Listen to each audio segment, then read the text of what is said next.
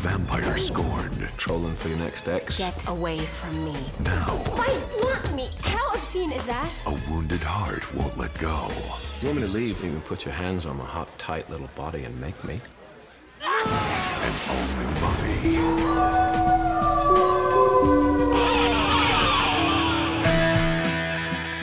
Welcome to the Seed of Wonder, also known as If the Apocalypse Comes, Beat Me. This is a weekly podcast about Buffy the Vampire Slayer, where we take a look at each episode according to its original date twenty years ago.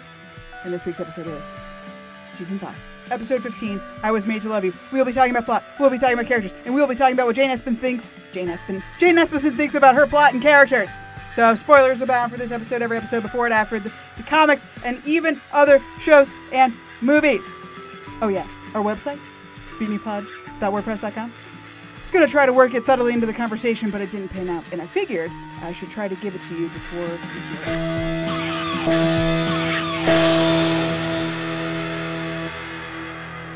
Welcome back. Another episode of Buffy the Vampire Slayer. I'm very excited to talk about it. Who am I? My name is Kelly, and I'm here with my wonderful co-host, Aisha. Say hello. Hello. And my other co-host, Daniel. Say hello. I'm looking for Beat Me Pod. Do you know where Be- Beat Me Pod is? And if you do, could you tell me? We are here to talk about Season five, Episode fifteen, I Was Made to Love You, which originally aired on February twentieth of the year two thousand one. Written by Jane Espenson, mm, queen of Jane Espenson fame. Maybe the best Buffy writer? I don't know. I don't know. We'll discuss. This is the twelfth of twenty-three episodes that she will write, has written.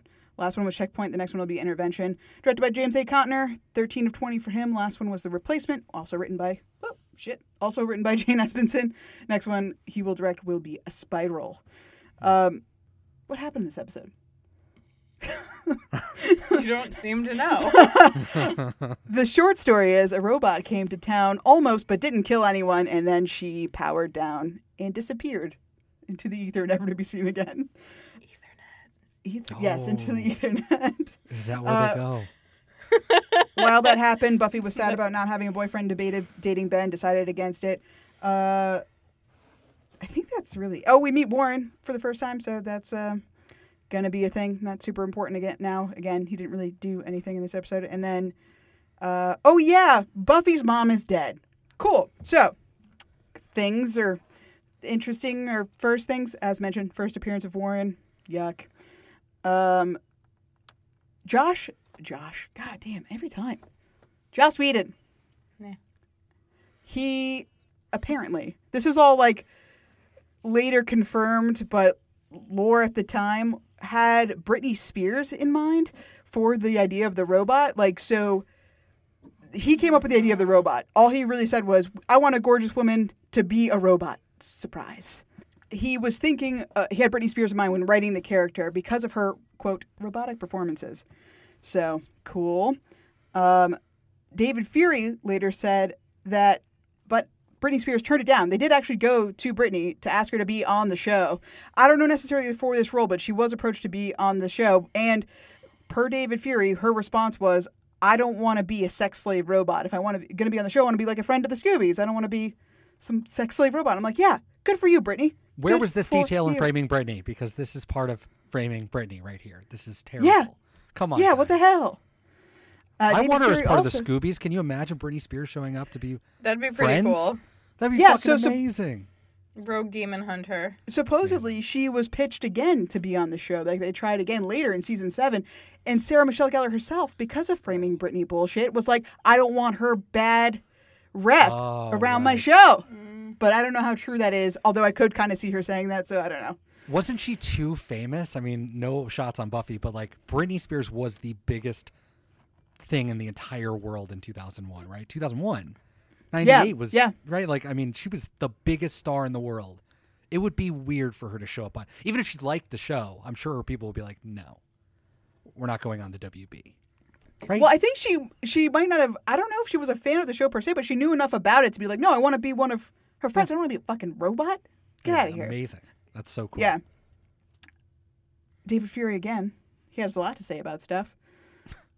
Uh, says he once asked Joss Whedon, what's the deal with Sunnydale residents being super geniuses? Because, like, Warren mm. can just make this fucking robot. Ted obviously made himself. which is nuts. And we've had, you know, Some Assembly Required, where they made a the robot, brought some abomination back to life. We've had multiple people that are like straight up evil geniuses. Joss Whedon, in response, quote, "You're way overthinking this. The Hellmouth should be able to provide us with anything we want to do. The energy that comes out of it makes mad scientists out of humans who then go ahead and create something evil." I think you might want to stop telling me what to do. I don't take orders from women. I'm not wired that way. We have a forever MacGuffin, so just shut up about it, Dave. I mean, it's fair. At least you're being honest. I respect that. Yeah, yeah, it's true. I mean, that quote and Jane later, well, actually, Xander, I guess, because it's Jane's words through Xander, made me really tailspin about this episode, but we'll get into that in a second. First, I need to ask the pressing question of every episode. Stacia, what what do you think about this episode? I like this episode. Yeah, great. Yeah, I like April. She's a person. I know. We learned that through the episode. So you like April? Did you like Sean Defar's portrayal, or did you like the, the character, or both? Yes. Great. Excellent answer. I'm looking for Warren. Do you know where Warren is? And if you do, could you tell me? I concur. And funnily enough, with that little Britney Spears tie-in, she was in Britney Spears' Crossroad movie, right? That's the no movie she did, Crossroads. Way. Yeah. Oh. Who'd have known? Who'd have thought? One degree of separation. Amazing. Amazing. I know. What the heck? So, uh, I almost called you Giles. Daniel, what did you think of the episode? Rupert Giles Hour. Oh, yeah, that's right. His spin-off podcast. We completely forgot. Thank you for remembering the lore of our podcast. I remember. Well, remembering the lore would be maybe one of the reasons why I love this episode. We get an Oz throw, throwback and a fucking Ted throwback. You didn't have to set it up so wonderfully. This this episode is so good. There's so much good foreshadowing. So I love Jane Espenson. I don't know if it was just me, but like the directing of this was weird. I mean, James Cottner has done so many episodes, but this was such a weird episode. Like, it wasn't The Body or Restless that feels so weird, but it was like, did you notice how many fucking like weird facial expressions there were? Like, we cut to people's faces so many times for like weird facial expressions. The picture that you have up right now is that zoom in on the Chex Mix Bowl. I thought that yeah. was one of the strangest shots in the whole show. Why did they zoom in on that? Like, I don't it's know. bizarre, as if it's making a statement. Yeah, it does. It is little touches like that that make this feel almost like a dream, this episode sometimes. It's very strange. But I love the, the long conversations, especially with Buffy. Obviously, we're doing it with Joyce for the dramatic effect. But then to have her at the end talking to April so long was excellent. I think it only matters. It means so, so much now because of Warren. Like when Tara sees Warren, right. I don't know who Warren is or whatever. Like, who isn't like, oh, my God, Warren is the person who kills you. The first time I saw Warren in this episode, I was just like, but I'm trying to watch it objectively where I'm like, I don't know who Warren is. So uh, Jane said the same exact thing, and I completely agree that this episode, especially the Tara thing, she was like, that's so gutting. Like, the irony of her being, especially during that conversation, she's the only one apathetic to Warren, being like, everyone's like, oh, God, he made a sex robot. She's like, I guess he was really lonely. That sucks. Like, everybody deserves love. And it's just like, that's the guy that fucking kills you because he's a fucking lunatic incel misogynist and he kills you. And it's just like, that is gutting. And it was like really touching to hear Jane talk about it because you could tell she was emotional. I feel like I feel like Marty Noxon's decision, and I'm sorry to go on a t- tangent about this because there'll be plenty more times where I do this. It sounds like it was Marty's ship at that point. Like, she was running the show, literally, like that she was the showrunner. Uh, but I think maybe her decision to kill Tara was not well, like not, not everybody was on board. I don't know. The way that Jane was talking about it made me feel like that. I, I don't know. But uh, she said in the commentary that that this episode is really important and really good in hindsight. Yeah. And I think that's why I personally was having a hard time with this. So I, I went on a roller coaster with this episode. I started, I was like, yeah, it was a, it's a fine episode.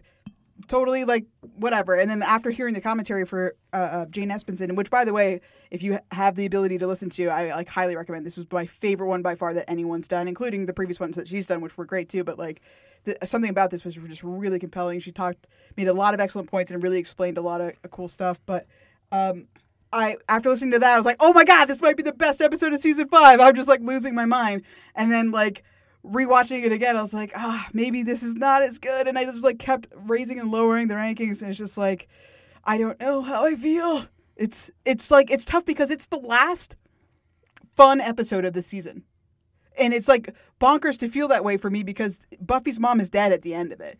So it's just like all this shit. It, it It's a lot. It's a lot of one episode. And like, should we be talking about it objectively, like trying to put us back in watching it the first time? I feel like you guys are closer to that than I am, just because I watched this for the first time so long ago. Like, I can't, it's hard for me to undo any of that, but it's hard for anybody to do it once you know what happens. But the only way I can think to talk about this episode is kind of just go through the beats, because it feels like a lot. But I don't know, maybe it's not. Maybe by the end of this we'll have talked ourselves out of it or into it. I don't know. I'm excited and scared. I'm scare-sided. You were messing with me. We just wanted to see how many times we could get you to do it. All right, first scene is uh, the training room, right? Where we got Puffy, Xander, and Giles, Puffy and Buffy, Xander. And Jane opens up the commentary saying that the theme of the episode is Buffy's relationship with men, right? Which obviously we see throughout the episode of uh, mm-hmm. Buffy struggling with the past relationships, relationships she's trying to cultivate now, future relationships. It's, she's having a hard time. Well, aren't I responsible? I mean, something about me had to make him feel that, right? Something that made him say, woof, that's the one for me. Buffy, I think you should perhaps calm down a little. Me too. Buffy is blaming herself for Spike being attracted to her, which Giles rightly says, don't be an idiot. It's not your fault. Well, I mean, her mom in, like, the last episode was like, did you lead Spike oh, on? Oh, yeah. Yeah, and that's why I feel so bad for Buffy. Like, poor rape-cultured Buffy's like, is it my, what was I, it was because what I was wearing? What did I do wrong? And then Giles utters, it's not that you're not attracted. I'm just like, oh, no. Stop, abort, abort, which she does. Um, I'm really glad that Xander steps in, because she starts to say that she's self-involved. Like, I'm incredibly strong and remarkably self-involved. He's like, I don't think you're like that at all. Jane said something that I, like, wrote down and underlined a million times. She's like, yeah, we wrote Buffy to be kind of self-involved and, and standoffish with her friends. And I was like, I don't think she's that way at all. Do you find Buffy standoffish? Yeah, I would say so. Really? Yeah. Interesting. Why? I mean, she's always been kind of, like, apart from the group because of her role. And I think that's part of why Riley struggled, is because he didn't want to be part of the group. He wanted to be special and on Buffy's level, and he, like, inherently can't be. She kills Angel. No one can understand. She has to leave. Like, she doesn't yeah. always go to her friends for comfort, and that was the thing that Willow had issues with Buffy. Like, why don't you come to me and talk about this? Mm. Two so, episodes, she lied to her friends again. So, yeah, yeah, she doesn't tell them about Dawn. No, I think the show yeah, struggles yeah. with, like, that line, because I think we as a viewer see Buffy way more sympathetically, so we don't probably think her, of her as very standoffish. But I think the show wants us to know that there is that sort of, like, we shouldn't be so shocked when, like, they get mad at her for being the way that she kind of is. I mean, I think she's just being hard on herself, though. So I think she's just sort of oh, like, totally. saying all the, the mean things. And she even says, like, I, I just want to find, I guess I'm looking for the other one, one I won't chase away. You know, so we're back to the fucking I'm the one that pushed him away type of shit. It's like, come on. Like, you you already came to the right conclusion. Stop backpedaling on the wrong ones. It sucks.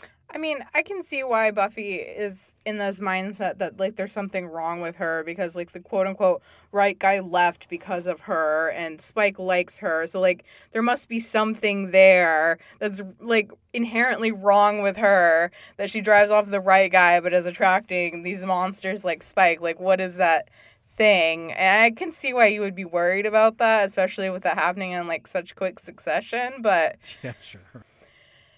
That's just, you know, then you get your breakup haircut and you get over it. Like, but I think everyone kind of goes through that moment. Like, what's wrong with me after you, like, break up with someone or... Yeah.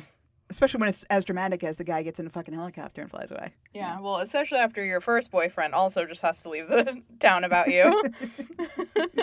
Well, that's why the Ben joke was so funny later. Like, I have a history of people. You're going to leave town. You just got here. Like, I don't want you to go. It's very funny. I also love uh, Puffy Xander in this, because it feels like a very deliberate choice to, like, the most intimate moment between the two of them, and he's fucking in a goddamn sumo costume. It's fucking great. Mm-hmm. And it just, it added that layer of what she does so well. Great writing with, like, a funny fucking premise that totally makes sense. She doesn't have anyone to fight anymore. And also, the thing that I love the most about the scene is that Giles one hundred percent, after he made that comment about you being attractive and then, oh, no, no, no, my God, he literally left the room. We do not see him again. So he was yeah. like, I have nothing. I don't even want to hear the rest of this conversation. Shame spiral. Or just like, I don't care he anymore. Went, he went back to the magic shop and started drinking. Yeah. Oh, man. He parachuted out of two conversations in this episode. This one and then later with Joyce. He's like, bye. Yeah. You want to stay here and talk about boys with my mom? Yeah. Only that one's going to eat him up tomorrow later. When he finds out what happened to Joyce. So. Yeah. That was the last time I ever talked to Joyce. Holy shit. Oh, God. I mean, unless you want to stay for a while, and then you and I could. Who wants to hear everything? Listen to my mom talk about boys. Right, must go. See you tomorrow. Bye, Joss. Bye, Rupert. So Xander says while he's trying to make, you know, talk Buffy up, like, you know, give yourself a break. Do you ever think that the reason why this stuff doesn't work out is because we're on a Hellmouth? Mm. And for some reason, that sent me off the deep end. Between that and the comment like Joss made about how the Hellmouth is the MacGuffin, can do whatever it wants, I've never looked at this show in the context of, like, we, we joke this town is fucked up, all these people are ridiculous, but, like, what if they're, like, really different? Like, what if, if stuff does actually affect them? What if, if some of these events are legitimately because they're under some kind of mystical pull? I mean, evidence for that is when the guy who drove April to Sunnydale is like, are you sure you really want to get out here? Sure, sure. I mean, it was supposed to be like a dig about how shitty and small Sunnydale is, I'm sure. But, like, maybe it's like, this place is, like, bad vibes. Uh-huh. Yeah. Like, maybe don't stop. I don't know. Yeah, I just, like, I've never thought about it. It was like when you guys were explaining the concept of an unreliable narrator. And I was just like, oh, no. If we watched this show through the eyes of that guy dropping April off, we would probably see a different... Because he would just be describing, like, no, there was this fucking crazy, like, everybody got th- this disease where they couldn't talk. There's, like, monsters going around. There's trolls. Like, all this stuff. And she just... Their school blew, school blew, blew up, up for no reason. And they left it standing for, like, three years. It's like a monument. I mean, I don't even understand. They don't have a police force. Their police budget is literally fifteen dollars. Like, I don't... I don't think you should be here. If you die here, you there is no cop. There is no coroner. There is no ambulance, as far as I know. Like, that's gone. Like, you're you're dead. I always thought of the Hellmouth as added, an added stressor because of the things it attracts, right? Like, there are more demons here. That's all. Things are way dramatic already because the life and death stakes are much higher because mm. people will be dying. And, like, even Riley, the fact that the initiative exists, like, that, those all things, all of those things happen because it's a Hellmouth, but just because the nature of, like, demons are here, right? I never thought about it in the context of it's happening because the Hellmouth is also messing with people physiologically, like mm. screwing people up. I don't know. I just thought that was, like, a really interesting thing. But apparently, like, that's what that has crossed your mind before? No, I mean, I didn't watch, like, some assembly required. Some assembly yeah. required. Yeah.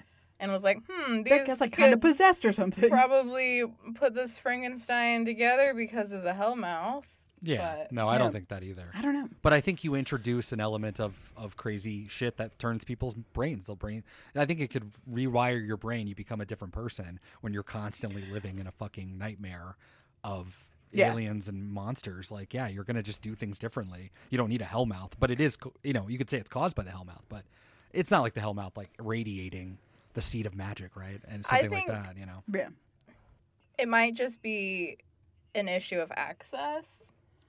Like, if you needed the equipment and knowledge and supplies to create a Frankenstein, that would be easier to acquire on a Hellmouth, one would think, True. than someone in the middle of Iowa. Yeah.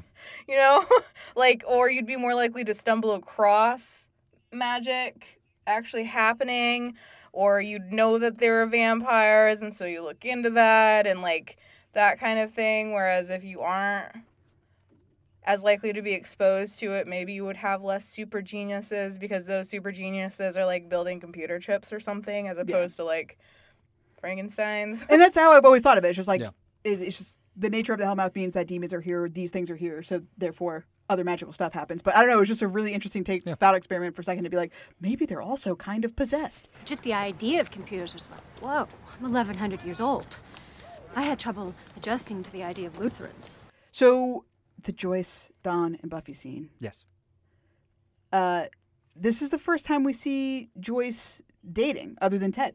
So mm-hmm. how apt that, I mean, like, obviously Jane Espenson is very aware. She's a student of the show. She's the only one that cares about callbacks. She even mentioned in the commentary, she's like, I love doing callbacks. I love talking about stuff that happened before. This is amazing. Like, you know, she talks about how she does the Oz one in this episode, but she's like, in The Replacement, I mentioned this. I made Xander do the stupid dance because of that stupid comment back in season three. I love callbacks. I was like, and we all love you yes. for it, Jane. Oh, Thank you. God.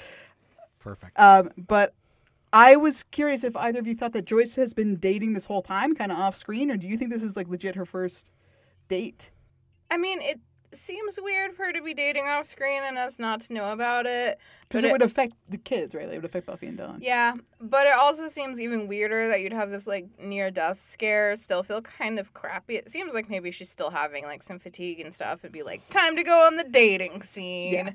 out of absolutely nowhere when you haven't done that for years. Yeah, but I mean, there's this big gap between Ted in oh, yeah. you know, the beginning of season five where she's Well, that's sick. What I'm saying, yeah. Yeah.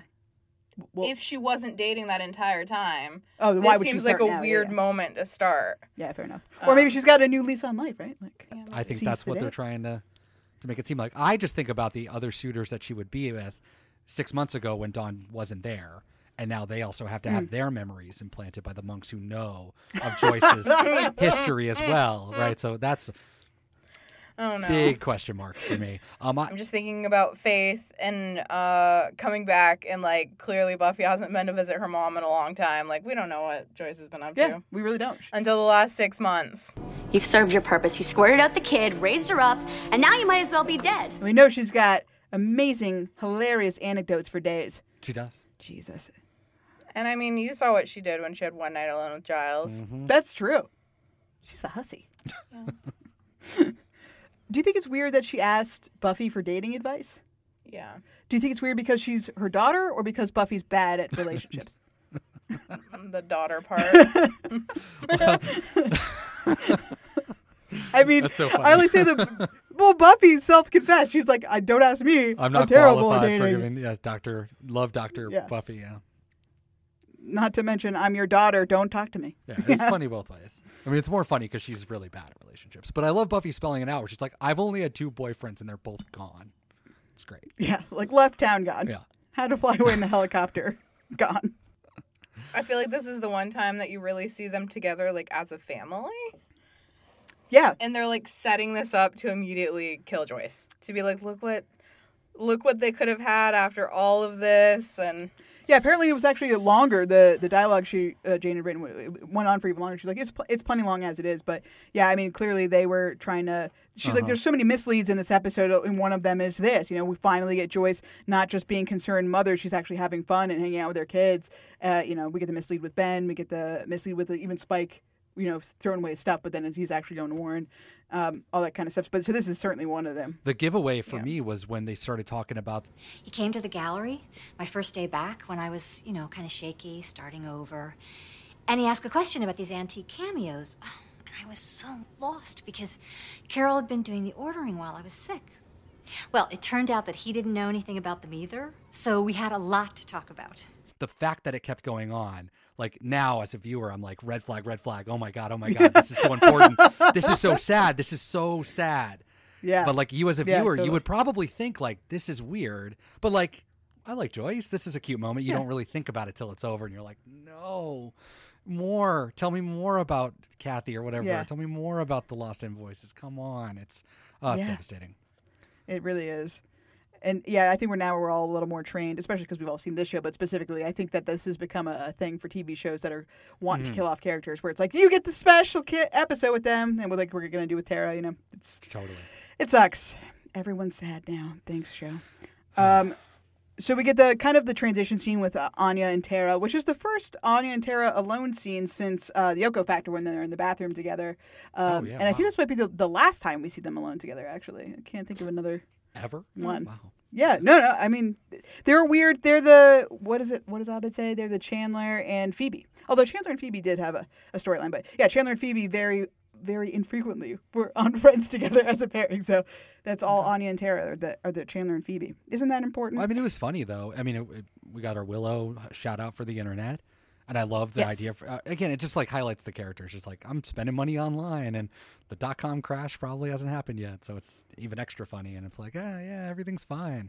It's very funny now from our vantage point of twenty years. It's like, you could trade stocks. It's like, yeah, okay, cool. Actually, I'm shocked that you were able to in two thousand one do that online. I'm shocked. But I guess E-Trade's been a thing for a long time. Mm. Uh, I Jane was like, I struggled to write... April a little bit because I wanted because she is so similar to Anya in their cadences. Mm. There is a difference, and I wanted to make sure I could highlight that as much as possible. Putting in the same scene together, it's like that's why you had to like talk about it so much in the following scene. So when we get to the what I guess is a luau party, I have some questions about this party. I mean, just like the fashion of all the people there, it's just struggling to find its identity. There seems to be like big mascot puppets in the background that have giant eyes that I like I was never able to identify in other scenes. Like things are happening here that are inexplicable, but it is it is Sunnydale. Very, so. strangely decorated, and I don't really know what's going on thematically for sure. But I, as someone who did not go to college, especially not one where you live on campus, I was curious about the whole concept of this. So they're clearly at U C Sunnydale. Yeah. They like that's they're in the sad room, I think, where Buffy had her birthday party in season four. Um, I think that's what this room is, but maybe not. Uh, but they're clearly at U C Sunnydale one way or another. So this she, whoever, says that this is the spring break party, right? So is it common for a school to have parties when students are largely not there? But I guess people can have parties whenever. Because some people stay on, on campus, I guess, during the holidays, right? I think you have to have special permission or something. Because uh, the school needs to know for, like, liability reasons who's there. Okay. Yeah. So I don't think that there would be at least a sanctioned on-campus party. Event. Yeah. Totally. Or anything. Okay. Not only I don't think this is something that would happen, who would attend? Who would attend? Right? Who would attend? Why is Ben there? Why uh, why is Spike there? Why are some of our people there? They make no sense. Yeah, even more bewildering, who would attend? Why are these people attending? Why the fuck is Ben there? Amen. I mean, Spike only shows up to, like, harass Buffy. Rip Buffy, obviously, yeah. But, like, Xander shouldn't be there. He still should not be on campus for any reason, which means, like, Anya should even more not be there. Right. Like, why? I... Party. Party, you make me sad. Well, actually, these are orthopedic pants. Man, that sounded so funny in my head. Jane Espenson said, said that they, one of the misdirects was like, you know, we think Ben's going to be the new love interest. And in order to set that up, we had to make him over the top charming. So she kept saying that he had to be so charming and charismatic and like, yeah, affable guy, and, and Buffy should be with him because the audience knows he's a villain. And I'm like... Again, I don't, I don't, I don't agree. I don't think so. Um, and that the, the audience would judge Buffy for not kind of like seeing through him being the bad guy if he wasn't the over-the-top, I'm charming, nice guy. And I just don't feel that. I never read that once because I don't think Ben is... I don't think Ben is in any way serving Glory. Do you? I don't think we know. Yeah. Really. I think it's a reasonable question to ask. I mean, we know that Ben is associated with Glory. I mean, we saw them transition, but we also know that Ben has done things for Glory because he's had those conversations with Jinx. Right. And yes, he did protect Dawn, but is it just because, like, he's got some moral qualms about hurting children, or is it because he's actually a good guy? You don't know that. And for Buffy to outright reject Spike and say, you're evil, to immediately go on a date with the season's villain is a weird twist. To be like, what is the right guy to immediately accidentally date your arch nemesis? Right. Which, but I think is, you know, part of the joke, right? Right. Yeah, but if he was a normal guy, he doesn't have to be over-the-top charismatic. He could just be normal. Mm. You know, like... I, I mean, was he over-the-top charismatic, I didn't think though? so. I don't think he was either. That's why I'm, the whole thing is confusing to me, because I don't think he was that charming or over-the-top or whatever you were saying about having to, like, make this distinction. And then I'm just saying, me as a viewer, like, even with all of that, I still just don't know the connection between the two of them. So I, mean, I don't know. It's weird because, like, as far as, like, I know this isn't a meet cute, but there's been very cute scenes between love interests in the show with, like, Willow and Tara and Willow and Oz and um, even, like, Anya and Xander when they first started dating had a few cute moments. But this is not one of those even. I mean, what I said when we were watching it is, like, this guy's only got one line, which is, hey, is he bothering you? Which is totally true. Was that guy bothering you? Should I um, offer to get inappropriately violent or something? He's not even as charismatic as that guy from season four, whatever the fuck his name was, Parker or whatever. Like, Parker was had Parker. more charisma yeah. than this mm-hmm. fucking guy. I live here. She went on, Jane Espenson, that is, went on to say that that's why he was so persistent, that it was supposed to be predatory almost. And I was like, is he being overly persistent? No. Like, I don't know. If we were supposed to read this stuff, it, I'm sorry, it did not come across because I think that he was the normal level of persistent. I, Buffy wasn't saying no. Buffy didn't walk away. She wasn't like, please stop talking to me. They were having a conversation. Other than the fact that, and she even points this out, he went to go dump out his cup inexplicably when he could have just drank what was ever in it and is going to the trash can for the world's longest time. Why did it take him so long to throw that cup away? And she kept calling it a trash basket, which I think is really adorable because it's like a portmanteau of trash can and wastebasket. Trash basket. It's my new favorite thing. Mm. Anyway, Ben is bad at throwing things away in the trash basket, and I don't think that it was weird for him to keep to ask. He also Ruth. kind of said no, and then it seemed like he said yes in the end, just because Buffy was like sadly looking at him, and he was like, "No, I don't." Okay, let me let me go like steel myself for yeah. this. Yeah, uh, let me go to the trash basket and I don't know, get another drink. That's how I read it was. I'm gonna go take a couple shots over here real quick, and then we'll be good. I mean, I yeah, maybe. I mean, that would make more we sense. We just needed Jesus. him to go away. That would be kind of funny to see him downing shots I mean, in the yeah, background. Super funny. What the hell is predatory about her being like, do you want to dance? And he's like, I don't really want to. Oh, okay, I will. Predator. Because uh, it was so aggressive giving her his number pre-dance. Mm. Sure, sure. Wait, he referred to her as coffee. It's plausible deniability. I'm just talking about coffee. I just love coffee a lot. Out of context. Do you funny. think coffee was a metaphor for something? Did it mean something I mean, that God, wasn't coffee? Could it? I'm just could kidding. It I think you should know that I... I kind of have this bad history in which, you know, we go get coffee and, well, it all ends with, with you leaving town. And you just got here and everything's... Uh, apparently we'd be risking a tragic chain reaction, but I just really like coffee. I think coffee might be worth it. And I would like to get to know coffee better. I mean, Spike was a creep and Spike got thrown through a window, which was... fucking great, which is awesome. Um again, no trauma. There's nobody reacts, nobody does much of anything except like vaguely, and when Buffy gets thrown to the ground, no one fucking no helps, one her. helps her no. What was that? Also, I love that she gets thrown on the ground, thrown a couple of feet. I mean, yeah, you're falling on some stuff, it would hurt us, but Buffy is like, this hurts, that shouldn't hurt you. You've been done so much more dirty than that. She got more injured by April than she did by Glory. Yeah. What the hell? Ooh, can we throw him out the window like the robot did? Because that was neat. So Anya and Tara are the first ones to meet April. And they obviously think she's kind of weird, but uh, do you think that they thought she was a robot immediately? No, right? So, but but right after this, we all kind of have a little reconvene in some adjacent room um, on campus yeah, somewhere. I know. And everybody immediately was like, oh yeah, she was a robot. Would you ever think that? Do you think? Do you think it was just because of the strength aspect? Like that's what kind of tipped the scales. Like she's weird, and she just threw Spike through a window. Yeah, no, I mean maybe. I, I to be honest with you, I think that it's uh, for one the one time Tara thought of something in her head. She was she you know just a little bit before going into that room, and then she was like robots, and she just threw it out there because that's what she was feeling. She was feeling that vibe, and she's a very, you know, she she knows. So she was right, but she's usually afraid to say it. But she said it this time, and everyone's like, robot. But yeah, no, that, she's she's right. She's fucking right. I'm trying to remember. Ted was pretty strong, right? Like Ted, because Ted threw Buffy around a little bit, right? So mm-hmm. maybe all robots are strong. Yeah, and Willow and Xander should know the warning signs at that point. But then again, Ted is so different than April. So what's the, you know, they wouldn't know what to look for.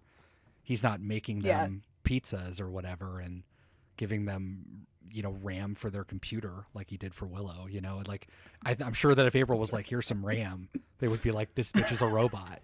I like my new nine gig hard drive. But you don't love it, because without the D M A upgrade, your computer's only half a rocket ship. Yeah, but who can afford the upgrades? Well, you can. I get the demos for free. I don't see why I shouldn't give them to you for the same price. Any friend of Buffy's. What? That's the sound she makes when she speeches with geek or joy. Oh, I did love uh, Willow saying like, like echoing Xander or whatever. Xander's bullshit, and Willow's like, yeah, that girl's not gonna, you know, have trouble finding someone to be with or whatever. And fucking Tara shoots her that look. She's like, what? I know. That's great. Amazing. Yeah. Oh, that was so fun. Uh, Jane again said that they had a tendency to write Anya as like stereotypically girly, like um that she would immediately get jealous because Xander was doing that thing. So she's like, I went out my way to write that she was okay with Xander, like, flirting with that girl or, like, paying attention to her because she was tired of her being held to these stereotypical traps that women always get pigeonholed into. Like, she's domineering, she's jealous, blah, blah, blah. And I was like, yay. But then Tara being jealous was super cute. Was that like, was funny. Well, amazing. they went. I felt like they went out of their way. Like, every scene with Anya was almost just like, again, it's something Anya would do, which is like, I'm I'm so open and I'm letting my boyfriend dance with yeah. Buffy. I, I'm I okay with it. I'm okay with it. And it's like, oh, okay. It's funny because she would do something like that, as if she read a book and was like, I'm going to be more open and, and less uh, a stereotype or whatever she is doing, which is exactly what Jane is writing. And yeah, good stuff. So the babysitting scene, great lines, but um, like when Buffy comes home to relieve Giles of his babysitting duties, I'm glad that Jane pointed out that it's not because she's fourteen. She doesn't need a babysitter, as Giles says. Now it's more she's the key and we're going to protect her. Although, I mean, we like to forget that four months ago we were actually babysitting her because she was fourteen and needed a babysitter. But that's fine. So that was nice that Jane at least verbalized that. And that does feel better. That does make a little more sense. Although we already dunked on Giles for not being able to protect her. So I don't know. I don't know why we're saying this now. But um, we have fun mom. Again, we have fun Joyce. Talking about her, her date, making jokes. Oh, dear. What? I left my bra in his car. Mother! I'm joking. Good God, that's horrible. Don't do that. I left it in the restaurant. Jane Espenson was peeved because they put her in a dress that didn't have, that you would not wear a bra with, and then they made the bra jokes. But, I mean, it still works. It's so fine. But I, um... I don't really have anything else to say about the scene. Well, I was going to put, uh, the only thing I put was like, is Joyce fun off camera? But then I, I know I know that she's not, because every time she tells an anecdote about the gallery, it's the most boring fucking thing you've ever heard in your life. So yeah, and we, it's so hard because it's the last episode, so we can't really, do we want to tackle these huge questions, and really, do we want to make fun of Joyce? The la- I mean, we got to do it a little bit. We already kind of have, but man. We want to lay into her because, no, she, no, Kelly, she's not fun. She's not fun. So if Faith was like, I'm going to beat you up, and I'm all, I'm not afraid of you, and then she had the knife, which was less fun, and, and then, oh, I, I told her, you made your choice. Buffy was your friend. Yes. This is fascinating, but just to get back to the point. So when we go back to the Magic Box to talk about our new robot friend, yes. We talked to Giles about it. Tara says one of the most awkward line in a, from a character who's pretty awkward. Uh, says she practically had genuine molded plastic stamped on her ass. Joss apparently wanted to pull that line from the script because he thought it was something that Tara would never say, and I wholeheartedly agree. Jane defended it by saying it's fun to write out of character for your characters, and I agree, but I don't think, one, Tara is well established enough to pull that line off, and two, like to, to break character already, and two, it is something she would never, new ever, character. ever say. New character. Yeah, yeah, it's just like completely bonkers. So how do you, do you think that we should have kept that line in? I think it's fine. What? We don't know Tara at all. We have no idea what she's saying when she's alone with Willow. Oh, yeah, maybe this is, I mean, totally normal Tara. And Willow's look of confusion is like, we're not alone, we're in yeah. public, we're in public. That line has always had like a one-to-one connection with Willow when they're like talking about burning demon corpses or something, and she was like, I'll bring the marshmallows, and she's like, sometimes that can be dark and strange. Yeah. Like, you just like every once in a while you just have like an off moment where you say something and it doesn't hit right and you're like, I don't know. Yeah. And we can't ever be sure if Tara's aware that she's speaking out loud or not, yeah. because she is high totally all the time. She didn't mean to say it. But then she had to double down, like, oh, just tried a little spicy duck. Yep. That's never doing that again. Oh, my God. Uh, Xander has the gall to implicate Oz oh, in his lechon on about excusing all men for wanting sex robots. She's a sex bot. I mean, what guy doesn't dream about that? Beautiful girl with no other thought but to please you, willing to do anything.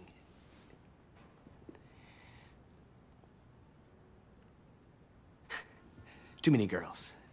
I miss Oz. He'd get it. He wouldn't say anything, but... I don't think, I personally don't think that Oz would want a sex robot. What do you think, Stacia? I've never thought I about mean, it before. And I just, how could so you know? To. How could you know? All right, Daniel, as the honorary male in this group. Yeah, that's right. Yeah. Do you think Oz would I want a sex robot? I think what Xander said wins the day, because he said... That dude understands. He would get it because he wants a sex robot, but he would never say anything, so we wouldn't know. So at the end of the day, yes. Xander's right. I mean, right?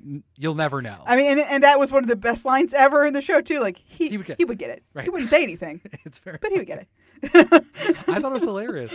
Just I like... mean, because Xander's such a, like, this is Xander. And and as I was watching Will, uh, Warren, I was like, Warren is just Xander, but, like, without girlfriends and, like, smart. Like, that's literally the mm. only difference. And obviously Xander got to break away and become more, a more fully fledged person, but Warren didn't. I mean, he's got these dark sides to him. But it's like I could I could see Xander being that. But, you know, it's funny that he's self-aware enough to be like, uh, I'm around a bunch of girls. It's probably not the best time to be talking about sex robots, right? I mean, it's silly. But everybody at least went to the conclusion that, like, that's what this was for. At least nobody was pretending it was anything else, which yeah. is correct. Except for Giles, who was like, no, what? No, what? I have to help a customer. Well, Bye. No one was helping again. that customer. They were all sitting at the table. That is true. Could you imagine if you were a customer and you walked up and they're like, sex robots, sex robots, everyone wants one. And you're like, I'm going to go. It's like being at a Mexican restaurant and accidentally shouting dicks on Twitter six hundred times in front of a small child. But who would do that? So oddly specific. You get completely fictional. Well, according to Freddie's latest editorial, the pep rally is a place for pseudo-prostitutes to provoke men into a sexual frenzy, which when thwarted results in pointless athletic competition. And the downside being? The school paper is edging on depressing lately. Have you guys noticed that? I don't know. I always go straight to the obits.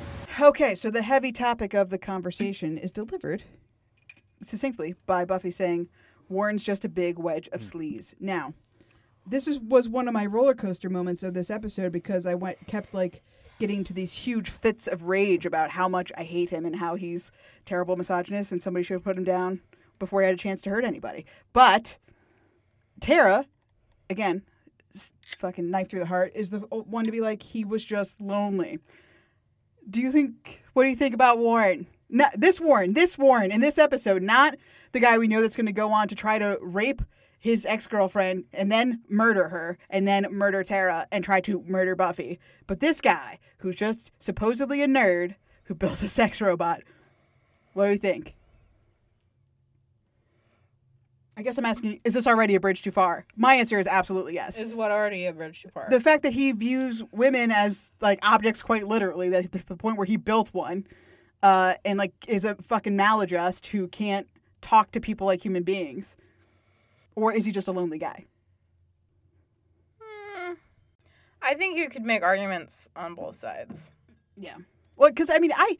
I think he shows his ass enough in this episode where the way he talks to his girlfriend, the way he talks to to Katrina is terrible. You know, like, shut up. Like, I know it's a heated moment because he's trying to, like, there's a murderous robot coming after me. Never mind the, the, the circumstance of the fact that I created it, but, like, he, he barks at her. He treats her like crap. He, he uh, throws Buffy under the bus when April's going after them instead of taking responsibility. Mm-hmm. He clearly made April in the first place because he... can't talk to women or whatever. I don't know. I think he shows signs in this, even in this where he's not doing anything particularly egregious, of being a bad fucking dude. But what's the case for him just being a lonely guy? I guess just the face of it, right? He had to I make a girlfriend because he's a loser. I don't think you have to make a case for anything. I think that I think that the show makes him incredibly one-dimensional. I think everything that Warren says, it's incredibly easy to fucking hate him. And I was actually it's kind of disappointed by that. I thought that there would be at least a little bit more nuance. But when he just starts yelling at fucking whatever his girlfriend's name is, Katrina, and fucking like laying into her, and poor her, she never had a chance in yeah. this episode. Like she was never going to be. She was just saying the things for, for him to put down so that we know he's a bad guy. That was pretty much all we needed to know. But having Willow and and Tara specifically, you know, sort of team up together to be like, let's think about him not as like a monster and as another, but think of him because he's not a demon or another. He is literally another person. So maybe we should think about this, not in a way that just makes him a, a pure monster, because there's no such thing. He's he is a person. And, lo- and so he can be lonely and be an incredible right. misogynist at once, at the same time. And that's exactly what he is. So, I mean, I like that they included that. that. I just true. wish that he was more nuanced as a character, but he's he's really not. Um, even though I enjoyed the monologue with Buffy and him. I enjoyed his him talking, though. Yeah. I guess it was too easy and predictable. You know, she got boring. She was exactly what I wanted, and I didn't want her. I thought I was going crazy. Really? You? Yeah, this episode really did make me want, like, excited to watch season six. Like, really, because... like, he's a real villain. He's a person who is a bad person. It's He's not a demon. He's not a monster. He's a person who is a bad guy. And it's like that, like... yeah, I mean, absolutely. But at this point, yeah. he's not, you know, black and white evil. I mean, I think you brought up a good point. When he's talking to Buffy on the couch, he does seem earnest. He's like, I just, I made her to love me. I would just make, and then I met a girl that I really like. Everything he said was totally fine and normal and made I think, sense. I think that's my thing with this episode is, like, Warren himself is not so compelling, but, like, the questions that he poses is really interesting. Like, I made this thing, or, like, you know, like, the idea of being careful what you wish for. Like, he was wishing for the perfect girlfriend. He gets the perfect girlfriend and realizes, like, her perfection makes her imperfect almost. Like, she's everything he wanted, and therefore he's bored by it. And, same with Buffy. You know, Buffy's saying, what's the perfect guy? What do I... right? And Warren's echoing all these things about, like, perfection isn't what you think it is. It's not what you want. So I think all of that's really interesting, and I find that really believable to be like, I sent out with these, like, good intentions to, like, make this person to be a companion for me, and, like, yeah, sex, but, like, that wasn't the whole thing. It was, like, supposed to be this deep relationship, and then it didn't work out that way, and I don't know how to handle it. And Buffy is like, I also don't know how to handle it, and I, I feel so bad for her. I mean, I, I love that, too. I just love, yeah. like, Buffy... Uh, attaching herself to April, too, and being like, you need to tell her before she dies. Like, you mm-hmm. need to tell her that you're breaking up with her or whatever. And I'm mm-hmm. like, you know, I get what Buffy's doing, and I get that she's incredibly lifelike. Like, it's kind of a marvel that I, I would almost be like, I agree with you, Buffy. But then it's like, she is a robot. Like, she will just power down. Like, it is strange that she's still around. I'm sure Warren is creeped out by, like, she should be dead by now. And again, just talking about her as if she, like, will die is, again, just a lot of weight on this episode that then Joyce dies. Yeah, I, uh, Janie pointed out, she's like, what does it say that Buffy is so empathetic to this robot? Like, because I instantly fall into the trap of she's a person. Like, Buffy's seeing her as a person. But obviously she's also painting all of her problems with Riley onto her. Mm-hmm. Like, specifically the, you didn't yeah, give yeah. her a chance to fix this, and that's what she's still mm-hmm. hung up on. Um, but I don't know. I... I I get it. I, I yeah, Warren also says she's programmed to love, and then Buffy, so she's dangerous. Like, worst line in the episode, written by Joss Whedon. Absolute fucking, absolute garbage. I hated it so the much. The man and the monster in me. I was going to say, the man who brought us amends, the speech and amends, uh, gave us that line. Of course he did. The man who brought us, I can Errol. smell the sunset, uh, brought us this. uh, some choice, terrible dialogue yeah. from Mister Ugh, Whedon. God, terrible. Yeah, anyway, well, no, I, and also, if we're talking about Joss Whedon, the, obviously, with all that's happened in twenty twenty with Joss Whedon, right off the bat, just everything with... Uh, Well, we're, I guess we're probably going to the scene right with Spike in the Magic Box. Whatever whatever Spike says about all those, like, all the lies that have been told, all of the vindictiveness, I was like, this could be Joss Whedon saying this type of stuff. This could be oh, his, totally. like, his defense of all of his bullshit. Misrepresentations, misunderstandings, slurs, and allegations. I don't know what Buffy told you, but the thing is, Slayer and I work together, side by side, to get rid of Drew, who's up to no good. And I don't Spike, mind telling... Listen to me. It's just, I'm trying to explain. She might have said some things that sounded like I expressed some kind of feeling. We are not your friends. We are not your way to Buffy. There is no way to Buffy. Clear out of here and spark this thing. Get over it. I don't know what you mean. Yes, you do. Move the hell on. You really have to wonder where Spike's head is at, that he thought it was a good idea to go into the hornet's nest of her friends, her family, and be like, oh no, she's a liar, guys. Misrepresentation. And the only reason he even went was to take the temperature of the group, like, to try to defend himself against, like, dude, just go away. Stay away from them. If you really want to, like, have this a one day end game, you and Buffy, you need to give everyone space from the moment you kidnapped her and threatened to kill her. Like, yeah. why would that be the move? Um, so Jane Espenson was like, do you think Giles... It's funny when she's like, I wonder to myself, person who wrote, helped to write this imaginary person, um, do you think Giles ever thinks about this moment, knowing that, you know, later, once he knows that Buffy and, and him are together? And I'm like, probably not. I bet he doesn't remember this. I don't know. But it's very cool, I mean, to see the whole Ripper thing. I, God damn, he gets so scary. Mm-hmm. He gets so scary. Um, so Dawn in this scene, in the Magic Box scene, mentions Ted.